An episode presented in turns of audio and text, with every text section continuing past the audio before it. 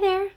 My name's Summer, and today I want to give you some general information about freezing your eggs, and then I want to tell you about my experience freezing mine.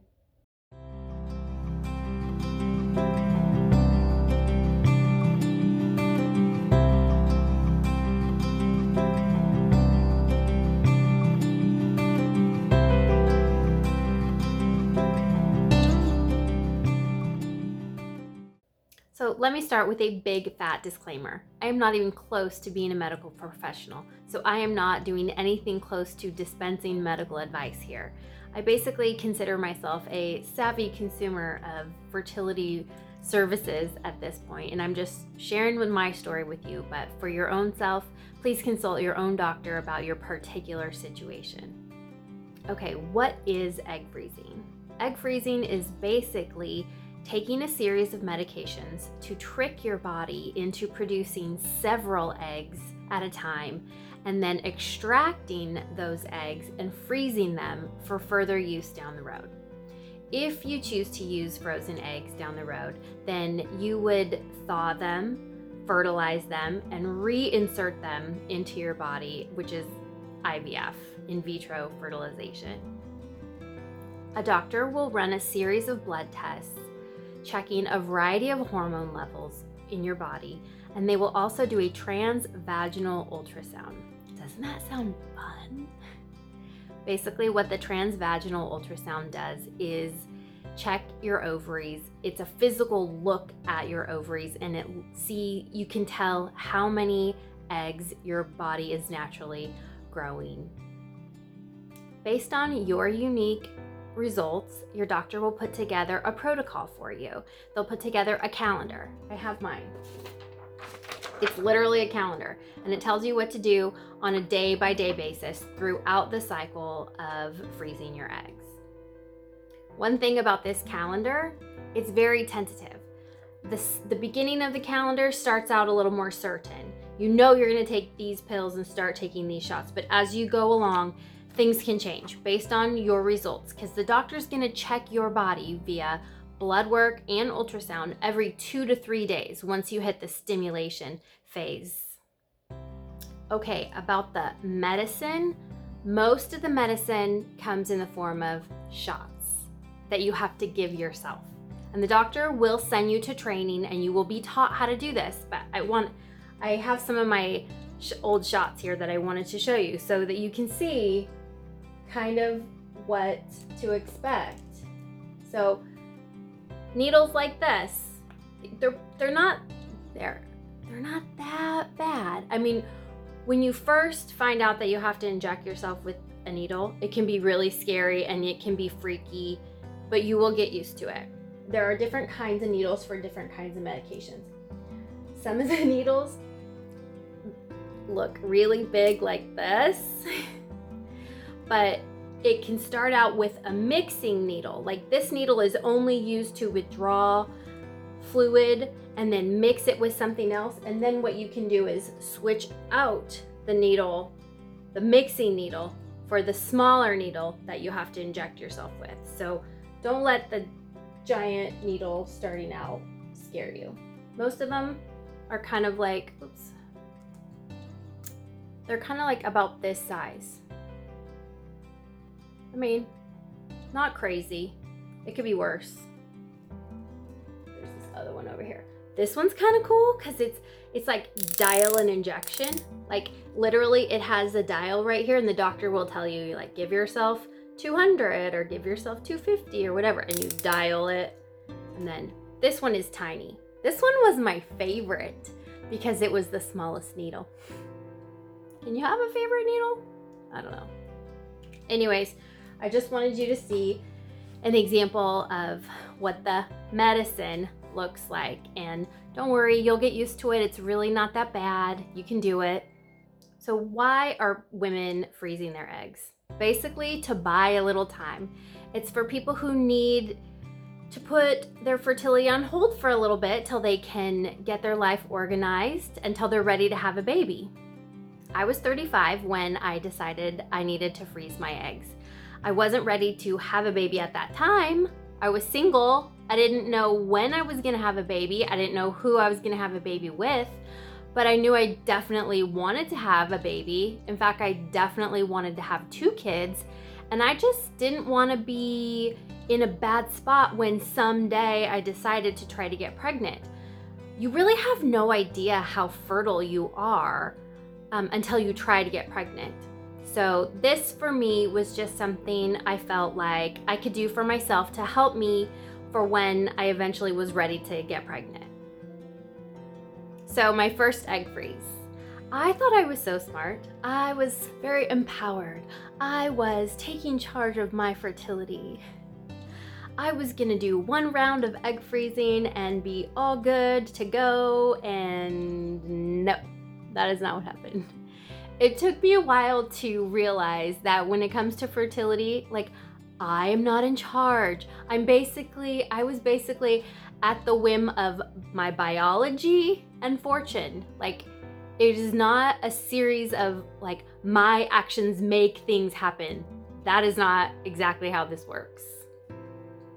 So, I start off by getting some baseline blood work taken and I'm thinking I'm getting the ball rolling and I'm starting the process, and here we go. And uh, the nurse calls me back, and I have elevated hormone levels, and they want to repeat the blood work next month. So, like, I thought I was starting, and like, no, I wasn't starting anything. Call again next month. Which, when you have your brain like in the mode of like, oh, I'm gonna do this, and then somebody says, call again next month. It was like, why? What, what's going on? What is that? What does that specific elevated hormone mean? And I got very fuzzy answers.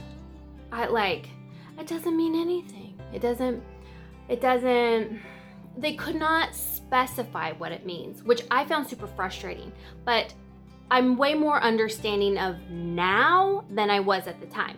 At the time, I was just like, can somebody explain this to me?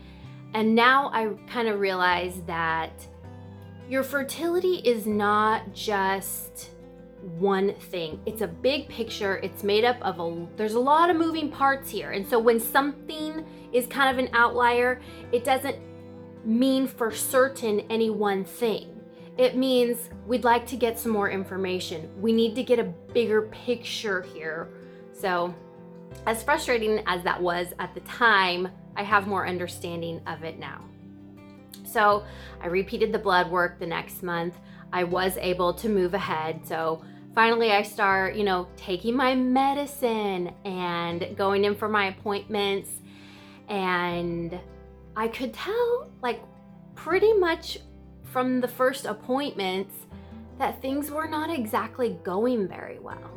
Because when I had my consultation with the doctor, and she gave me the examples of kind of like numbers of eggs that people get and how those numbers correlate to odds of being able to get pregnant down the road. The number that the example starts off with is 20 eggs. I was not growing anywhere near 20 eggs. So I asked the doctor, like, this is bad, right? And I can't remember exactly what she said, but in my mind it was something like, it's neither bad nor good, it just is what it is. In fertility treatment world, you get a lot of like empathetic nodding. Mm, I see. Mm and you get fewer concrete, solid answers, which was kind of like how my brain was geared towards. So I'm thinking this means bad because I hadn't learned the process yet. So she was vague. This is not bad. We just keep going, which I found annoying. But what's the alternative? Not do it? So I moved along. Something that I learned during that first egg freeze, I went to the pharmacy and it's a specialty pharmacy that deals with fertility drugs. I went to the pharmacy and I bought every drug that was prescribed to me up front. And then as you're going along and they're adjusting your medications, sometimes they're adjusting up, sometimes they're adjusting down. I ended up with a ton of medicine left over, which was a bonehead move on my part. I, in subsequent um, rounds, I bought like half of the drugs up front and then only bought what I needed to complete the cycle because this medication is very expensive. Like a single vial can be $300. So you don't want to have one vial left over that you can't do anything with. That's like burning $300. So if you have a chance to buy some but not all of the meds and then easily access the meds that you need as you go along, you could do that. Not everybody has that option. Some people get their medicine through the mail. There's a variety of different ways of going about this, but it's just a heads up of something that I experienced. So I'm going along, things are going okay ish, I guess. And I had my first retrieval. So for the retrieval, they do, it is an outpatient procedure and you are under anesthesia. Somebody has to be with you, drive you home, take care of you. Um, it wasn't that bad. I would say I experienced mild discomfort, you know.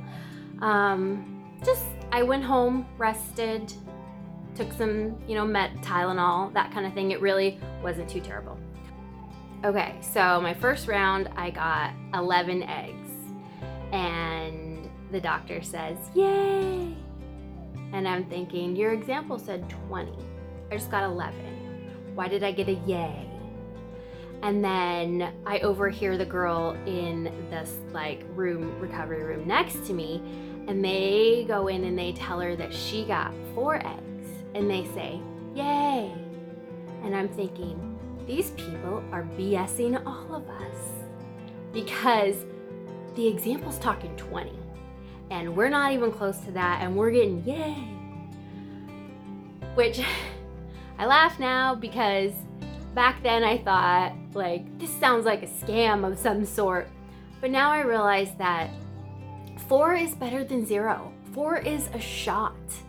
Four is a chance. You're in the game. If you can get four and to some people, that is like the difference between being a mom and not being a mom could be in that four.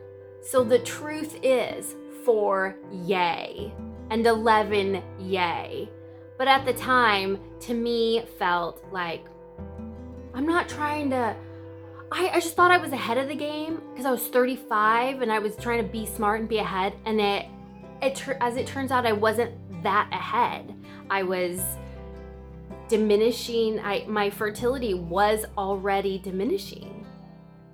So, it took me a little while to kind of learn how to communicate properly with my doctor about this situation. So, when I finally said, "Okay, my goal is to have enough eggs frozen so that if I need to use these eggs going forward, that I have enough eggs on hand to be confident that I'm going to be able to have two babies. What do I need to do to get there? Because that's my goal. And she says, You're going to need to repeat this process, maybe twice. So that was fun. So, six months later, I went back and I had a second egg freeze cycle. I guess waiting six months, I just, I mean, it's a grueling process. This kind of takes over your life because you're like on this schedule and then you're on this medicine and, you know, kind of is what you're doing. You're taking off work to go to doctor's appointments every two to three days. And, you know, it's a lot of work and it's physically uncomfortable. So I, I don't know, I waited six months. In hindsight, I wouldn't have waited the six months, but at the time, that's what I did. So six months goes by, I start, I start up again. My first blood test comes back and I have an FSH of 22, which if you Google FSH of 22, it talks about ovarian failure. I was freaking out, like, what the hell? Uh, I'm trying what is going on with me? How can I be 36 and be experiencing ovarian failure? This is ridiculous. So, I, again, it was super frustrating and it was scary. But again, your options are are you proceeding? Are you not proceeding? Are you going to try to get more eggs or are you not going to try to get more eggs? So, I moved forward. I was like, oh God, I, I think I have to do this So I went through that second cycle. And I remember that second cycle, it was actually, it looked like it wasn't gonna be too bad. At one point, I was growing 16 eggs, and I was like, okay, I don't know what that 22 was about, but I'm, I'm growing 16 eggs, and that's good. And then 48 hours later, at my next appointment, half of them were gone. I didn't even know that that could happen. And yes, it can happen, and it did happen. So I went from 16 to 8 in 48 hours, and I wanted to know why. What happened? Like, who do I blame? Where do I send my complaint? And as it turns out, complain to nature. Like, they don't know. Nobody knows. It's unknowable. So, as frustrating as that it was, I just had to keep going. So I had my second retrieval and I got six eggs uh, from that cycle. Six eggs. Yay! so after that, I knew uh, I was scared. I'm like, something's going south in a hurry and I need one more cycle like right now. So literally the next month, I did my last um, egg freeze cycle and I don't even have memories of what I did that round. I was just like, whatever. I was kind of pissed. I was like, this is costing me an arm and a leg. I have given myself a ton of shots. And by the way, the shots are hormones and they make you a little cranky. Okay, they made me a little cranky. So this was not the funnest thing I'd ever done, but I felt that it was necessary. So I did it and I got uh, nine eggs from that cycle. So I did a total of three egg free cycles. I got a total of 26 eggs. And at that point, I felt good. I felt like, okay, I have the insurance policy that I was looking to get. I I had a sense that my babies are in there somewhere. Oh, I have a picture. This is what my eggs looked like. Aren't they cute? I I love that they have pictures. I I looked at those and I'm like, I don't know which one of you are gonna be my babies, but one of you or two of you are gonna be my babies and and that felt good and I could get on with my life and I could, you know, get back to figuring out what it was that I wanted to do on my path to becoming a mom, but it I had relief. I felt like the pressure was off. Something that I've noticed about egg freezing is I have not come across a single person who regrets freezing their eggs, but I have come across several women who regret not freezing their eggs. So it's something to consider. Time flies faster than you think it does, and there are no guarantees when it comes to fertility, so it is something that you should give some serious consideration to if this is something that you think that you're interested in doing, be prepared for a lot of doctor's appointments, be prepared for shots, be prepared for an emotional roller coaster, be prepared for an expensive series of treatments, and be prepared for some physical discomfort before and after your retrieval. Be kind to yourself. It's okay if you gain weight during this process. I did. It is okay if you cry ahead of time, during. It is okay if you need to talk to people about what's going on with you. Think ahead about how to take care of yourself. You know yourself better than anybody, and just overall take a really kind approach to the process. Keep your eye on the prize. Whatever your goal is for your life, Keep that in mind and figure out early on how to communicate that to your doctor so that you can get the treatment that you need that helps you. And last of all, stay connected. Support from family and friends can be so helpful during this time. You don't have to be alone, you don't have to do this on your own. It's okay to share your story and connect with friends, it's super helpful. And that's it. Good luck. Thank you for listening. Good day.